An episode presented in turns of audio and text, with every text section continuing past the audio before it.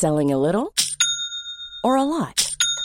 Shopify helps you do your thing however you cha-ching. Shopify is the global commerce platform that helps you sell at every stage of your business. From the launch your online shop stage to the first real life store stage, all the way to the did we just hit a million orders stage. Shopify is there to help you grow. Shopify helps you turn browsers into buyers with the internet's best converting checkout. 36% better on average compared to other leading commerce platforms because businesses that grow grow with Shopify. Get a $1 per month trial period at shopify.com/work. shopify.com/work. As a person with a very deep voice, I'm hired all the time for advertising campaigns. But a deep voice doesn't sell B2B, and advertising on the wrong platform doesn't sell B2B either. That's why if you're a B2B marketer, you should use LinkedIn ads. LinkedIn has the targeting capabilities to help you reach the world's largest professional audience. That's right, over 70 million decision makers all in one place. All the big wigs, then medium wigs, also small wigs who are on the path to becoming big wigs. Okay, that's enough about wigs. LinkedIn ads allows you to focus on getting your B2B message to the right people. So, does that mean you should use ads on LinkedIn instead of hiring me, the man with the deepest voice in the world? Yes, yes, it does. Get started today and see why LinkedIn is the place to be to be. We'll even give you a $100 credit on your next campaign. Go to linkedin.com slash results to claim your credit. That's linkedin.com slash results. Terms and conditions apply.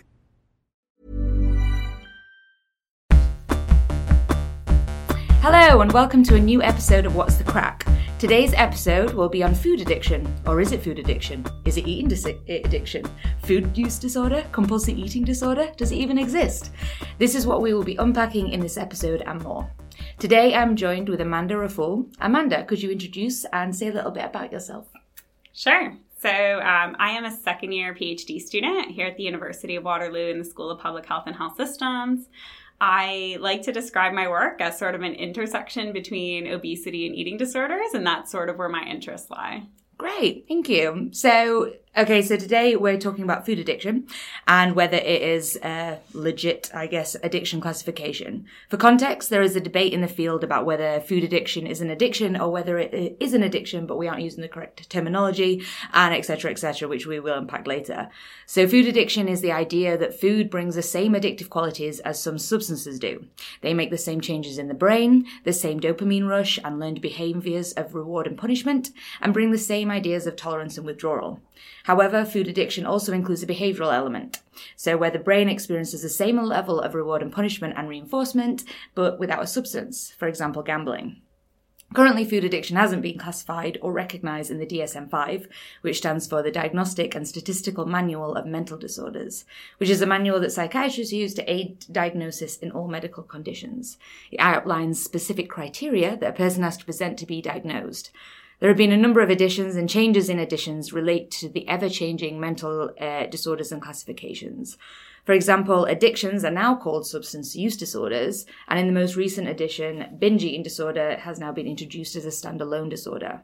And the list goes on. But if you'd like more information of what actually is addiction or substance use disorders actually are, then check out a previous episode of this podcast, literally called What is Addiction?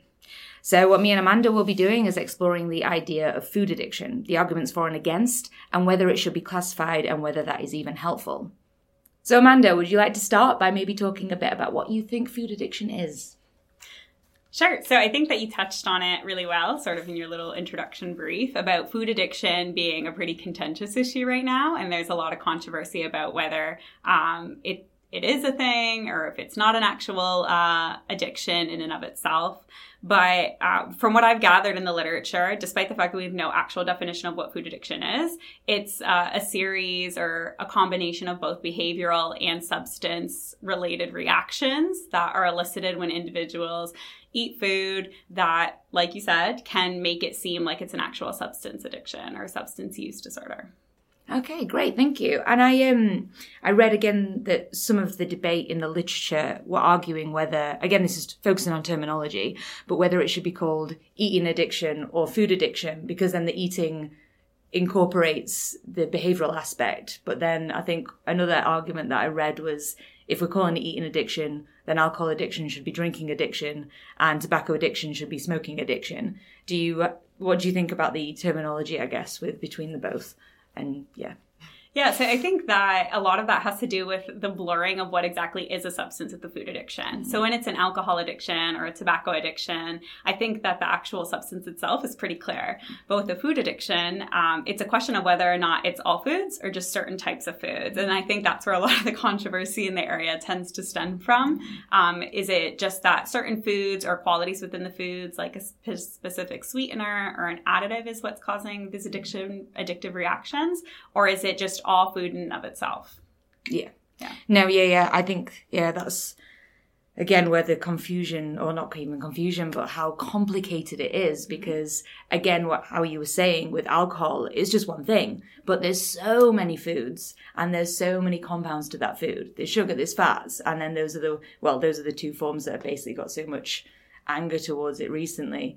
And yeah, where who who do you target first? And I think I think again one of the arguments was saying, oh, we should call it processed food addiction, but then that's a massive group as well. Yeah. So yeah, basically, I don't know. yeah, there's definitely been. I know that um, one author in particular refers to it as like refined food addictions, um, but the the problem with the types of foods that are being specified is that every single type of measure that we have for food addiction now so the one that's most often used in research or even in clinical settings the yale food addiction scale actually clarifies types of foods um, that would be characterized as the food addiction. So right off the bat the measures that we're using in and of themselves have some sort of built-in bias we know what types of foods we will classify as an addictive type of substance mm. yeah i was thinking as well because is this focused again on a compulsive eating? Because I think again with what you were saying with uh, even your uh, even your specialities between obesity and eating disorders, I think I've read again that it's slightly different because in this compulsion eating, which uh, you know more forms towards binge eating, but then there's obesity, which could just be developed by overconsumption over time, which wouldn't necessarily be seen as an addiction because it doesn't tick the boxes that addiction needs. Right. Right. Yeah. And I think we, when we tend to think of obesity, we, we overblow or we think that that word and definition in of itself covers more than it does because what we tend to refer to as obesity is just a certain amount of excess body fat, right? And so when we start to tie um, behavioral uh, or characteristic or even uh, specific like psychological qualities or characteristics to just body fat, we're opening up a whole different can of worms because we're making these assumptions about individuals because of their weight. Yeah, absolutely. And yeah. then yeah, so even should we even be classifying obesity within food addiction, or is it is it completely separate?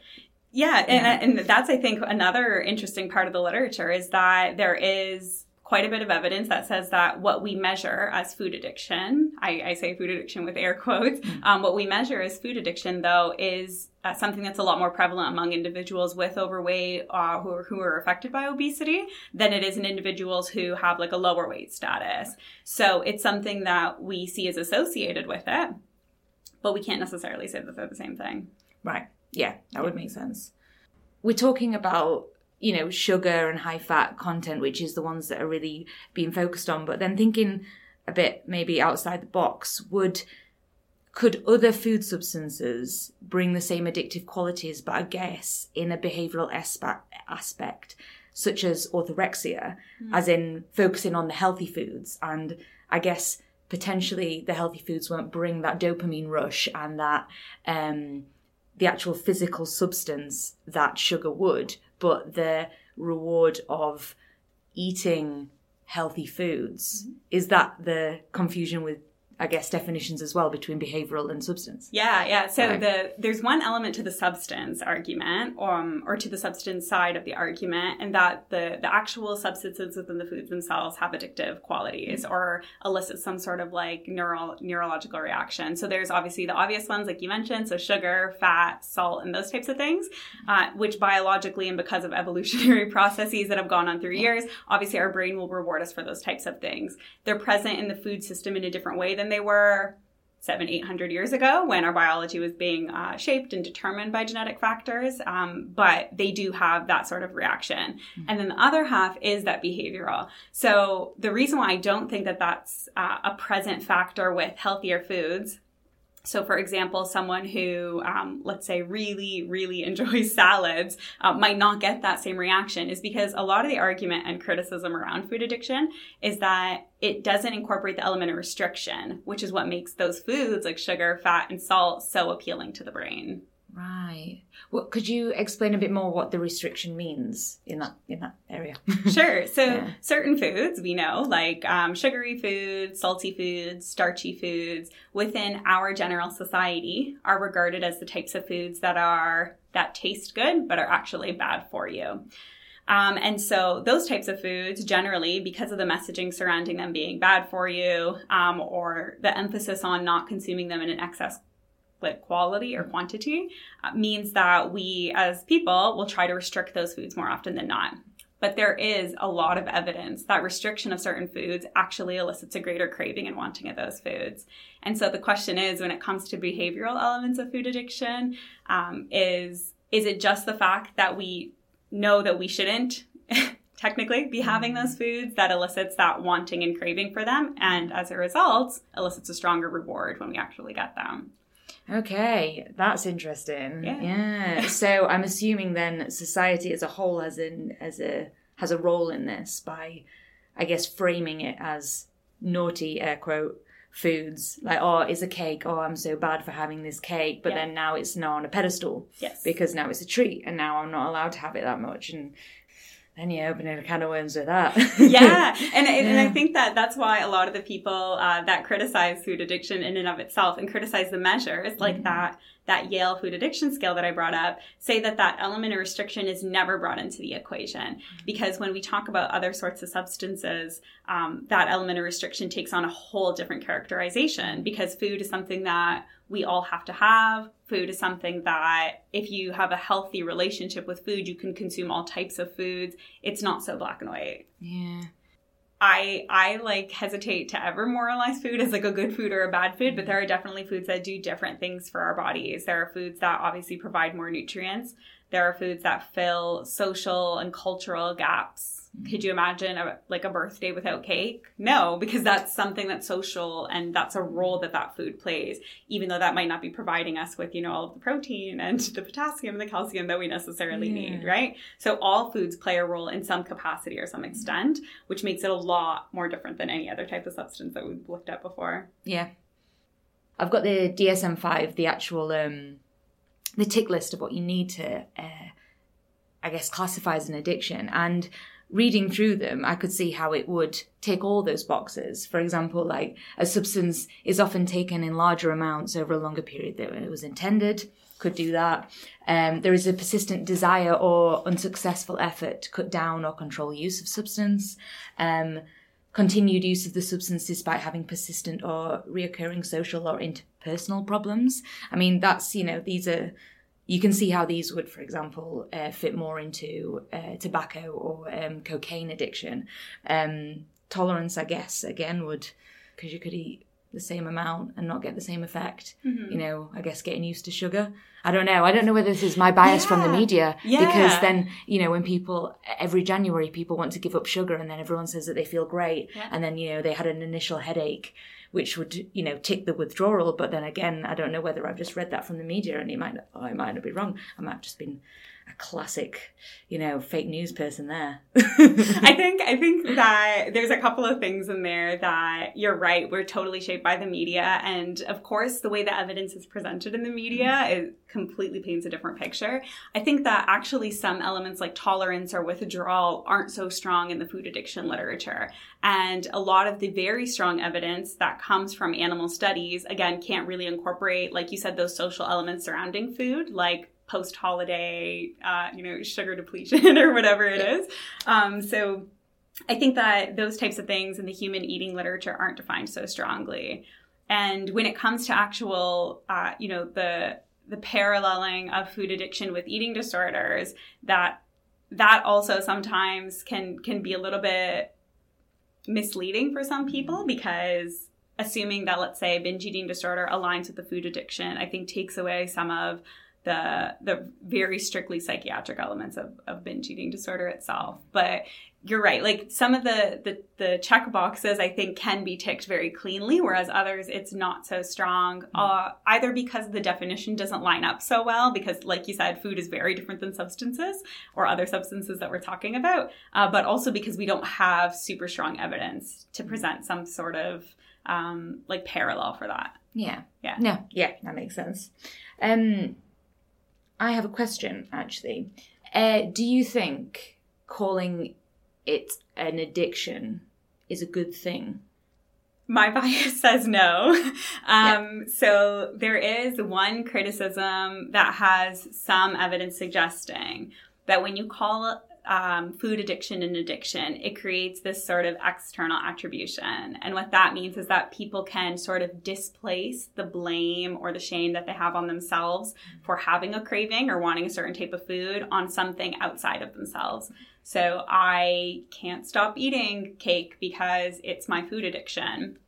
Um, and in one way, some people might argue that that takes some of the stigma or the shame out of that feeling but there's some limited evidence that suggests that what it actually does is that when you claim food addiction is something real and something that exists, more people will self diagnose um, or self assess themselves as being addicts to food.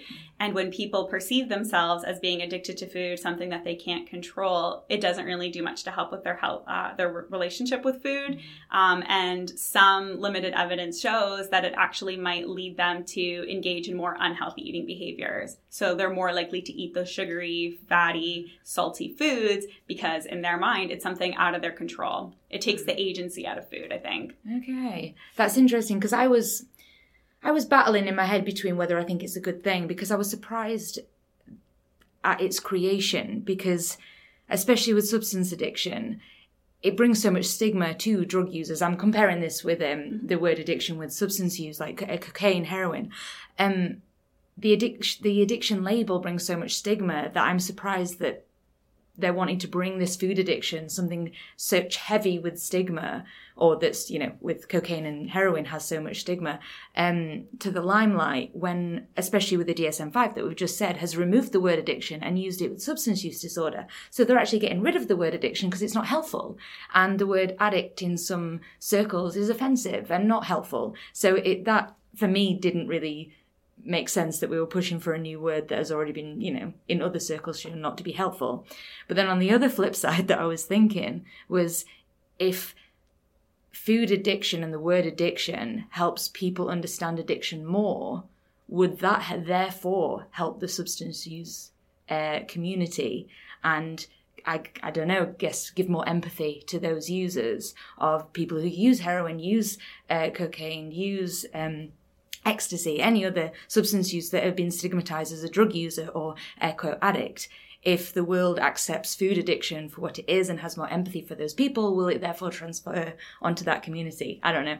Those are my thoughts anyway, because I was just like, I don't know. Yeah. is yeah. it good? Is it bad? I don't know. No, and, and I think that that's a fair argument to bring mm-hmm. up is that, yes, once you say that it's something that's let's say out of a person's like local like locus of control right mm-hmm. something like addiction that um, although the term is stigmatizing within our society we associate that word with somebody not being able to control in and of themselves um, and like i said i think that that potentially can be harmful because it mm-hmm. takes the agency out of a person's relationship with food and it implies that they they can't control air quote themselves around these certain types of substances which in and of themselves are actually fairly healthy right? Like yeah. anybody can have a cupcake and still have a healthy diet. That's yeah. that's totally normal. Um, but i think you do bring up a good point and that's something that maybe gets glossed over sometimes in the criticisms is that it does take some of that blame off of individuals. Um, maybe recognizing that there are broader societal factors that are impacting their food choices, like the food environment, um, the cost of food, media and advertising, and those types of things that we've seen from, let's say, tobacco are actually incredibly influential in people's decision to start a substance, um, start using a substance, for example, or their inability to stop using that substance. So I think it can go both ways, and that that definitely is a helpful argument that I think gets mm-hmm. glossed over a lot. Yeah, so, thinking about labeling and shifting the blame from the individual, do you think the label of addiction removes corporate responsibility? the label of addiction in and of itself uh, for an individual with addiction implies something individual and it takes away all of those broader environmental and societal contributors to individuals people's behaviors. Um, and and i think that addiction the word in and of itself just pathologizes eating behavior which in and of itself is normal right? Like we're supposed yeah. to eat. Um, so the the term food addiction like you said it's funny that they're actually using the word addiction when so much of the substance use world has moved away from that. Yeah. Uh, having worked in mostly prevention community based settings i don't do a lot of clinical work. Um, but in my limited clinical experiences I do know that people with eating disorders or that some people that struggle with their weight and with obesity and overweight um, will talk about food and their eating experiences as having addictive like qualities. Mm. And one thing that I think is important when we're critiquing food addiction as a term, as a phenomenon, as, a, as I guess a research thing that we're looking at, is that we don't want to discount or disqualify individuals' experiences as not being valid. So for individuals who feel like um, a food sitting, uh, an eating session has an addictive quality that they can't stop, has um, components that are similar to what we would normally deem as an addiction. I don't want to like invalidate them as you know people with mm-hmm. disorders or people with certain conditions because it, it's important to listen to those voices. I just think that broadly within a mm-hmm. society, this whole concept of food addiction doesn't holds up or requires a lot more clarification and research. Yeah. So yeah. could you talk a bit more about that? So do you mean that if we're introducing a broader term, it masks the individual voice? Is that is that what you're saying? I think that in critiquing the broader term, sometimes we're ignoring the individual voice. Mm. And so I don't want to invalidate individual people's experiences with food as something addictive that let's say they can't stop eating or thinking about or they feel like they have a hard time separating themselves from. Uh, so I think that those experiences are valid and their descriptions of them are. I just think that at a broad societal level, it's really hard for us to grasp what exactly is a food addiction. Mm. Yeah. Yeah. Right. And do you think that I think this is touched on something that we've already just um, talked about, but do you think that an introduction of such term or a disorder or air quote addiction would increase selling a little or a lot?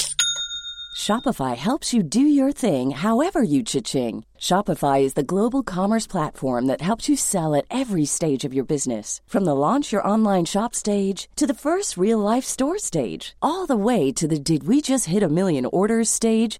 Shopify is there to help you grow. Shopify helps you turn browsers into buyers with the internet's best converting checkout. 36% better on average compared to other leading commerce platforms because businesses that grow grow with Shopify. Get a $1 per month trial period at shopify.com/work. shopify.com/work. Ryan Reynolds here from Mint Mobile. With the price of just about everything going up during inflation, we thought we'd bring our prices down.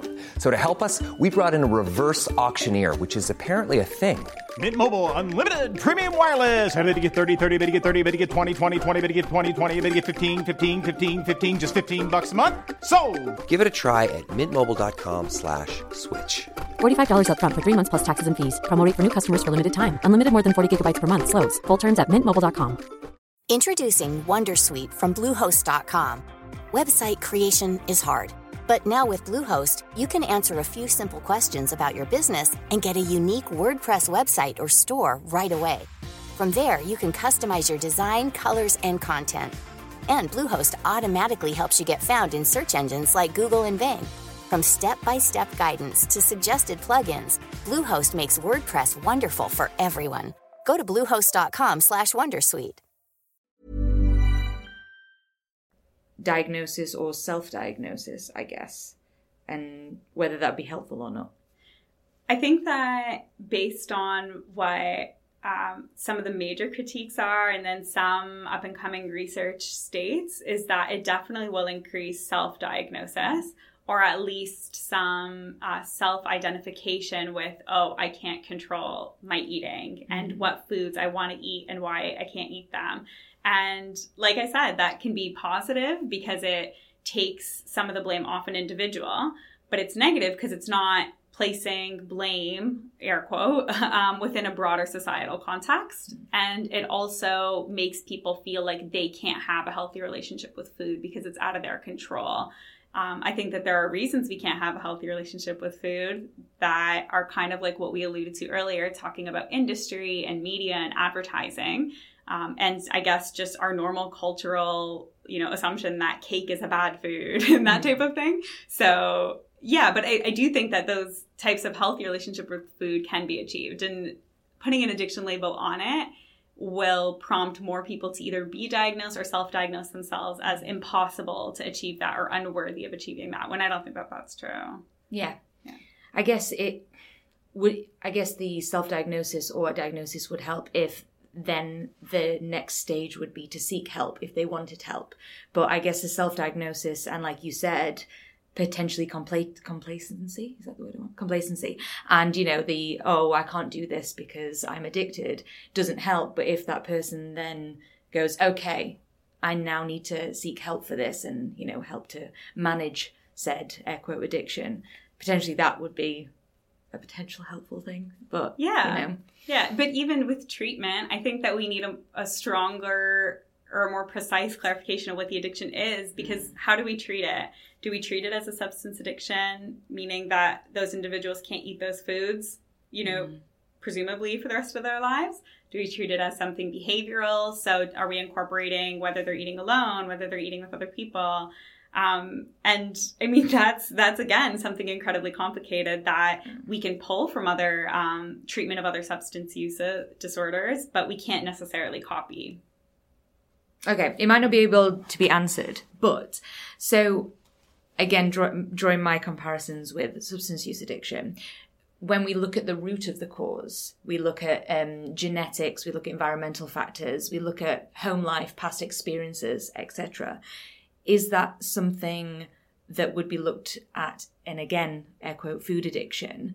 Um, and would they be the same things that we would look at? Would we look at genetics? And you know, and if we are looking at genetics, are we then saying that it is a thing, and we need to look for said you know, gene and other things. I don't know whether in clinical work you've been you've come across anything that would predispose, I guess, a predisposition to air quote food addiction.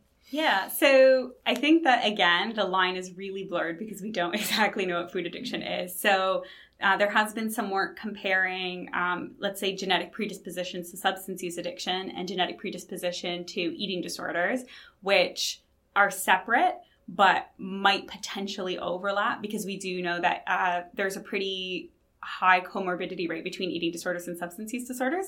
So whether or not food addiction lies on that sort of same genetic mm-hmm. um, pathway of predisposition is still being investigated. But I think that again, there needs to be more clarification about what's actually going on so that we can pin it down. Because if we're defining food addiction as something that might be an actual just overlap with the predispositions to substance use addictions, we might be saying that there's something there when there's really not just for food. It might just be for substance, uh, like use in general mm-hmm. um, or for eating disorders, but we're trying to throw it into a box that it doesn't belong in necessarily. It might just actually lie in an overlap between the two, but I think that more work needs to be done for that. Absolutely. And if it isn't if it isn't a thing, then we're looking for nothing. Yes. we're, we're making assumptions about something yeah. that isn't there, which I think is um, a pretty consistent criticism of food mm. addiction in general. Um, that we're, we're trying to find something as uh, as we rush for a solution to this, you know, air quote obesity epidemic, uh, mm. that that we're just so desperate to, to grasp for straws at anything. And and I don't think that that's necessarily an intention of people that they're just trying to find an explanation for what's going on. I think that uh, obviously there are phenomena happening at mm. both, you know, the level of food as a substance and food as a behavior. I just think that there needs to be a lot more clarification and investigation into that. Yeah. Okay, so I think I've co- we've covered quite a lot today. Um, I think the summary is is that it's a new emerging field. We still don't know whether it is an addiction or not, or whether it should be called an addiction or not. Whether it's helpful for society, for individual, whether the, the blame shifts from the individual to the society, whether that's good, whether that's bad, good foods, bad foods. It's all very confusing. It's a massive, broad topic, and this podcast doesn't even scratch the surface. So, food addiction, is it a thing? We don't know. Hope you enjoyed listening. Goodbye.